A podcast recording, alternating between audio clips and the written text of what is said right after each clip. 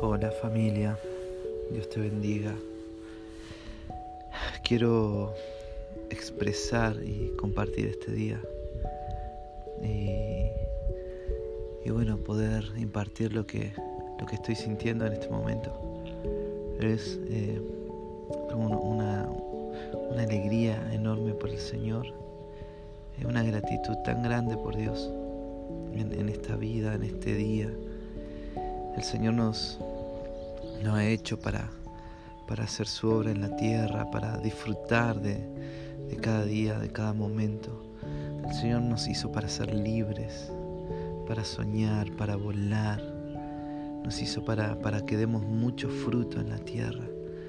Y, y una de las artimañas del enemigo es eh, atarnos a pensamientos de muerte, de maldad, de, terror, de mediocridad. El Señor nos hizo con una mente abundante, llena de sueños, lleno de, de proyectos y propósitos. Y yo en este día quiero que glorifiques a Dios por tu vida, que glorifiques a Dios por lo que Él ha hecho y lo que va a seguir haciendo. Porque tenemos un Dios grande, un Dios misericordioso, un Dios bueno, un Dios compasivo, un Dios abundante que nos va a hacer ver la abundancia que puso en nuestras manos. Mira tus manos y mira la abundancia de tus manos. Hay poder, hay, hay abundancia, hay gracia, hay amor que va a ser derramado en este día sobre tu vida. Y todos los obstáculos los vamos a, a superar, los vamos a pasar, vamos a derribar gigantes, vamos a, a a derribar eh, muros eh, con, nuestra adoración al Señor.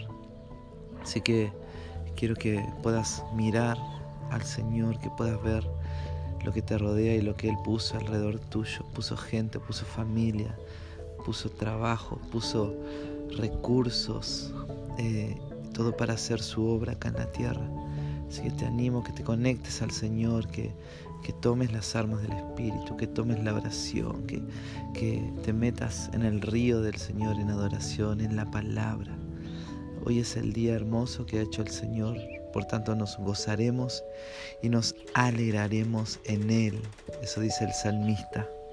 Así que te amamos, te bendecimos en este día y declaramos un nuevo tiempo que se viene.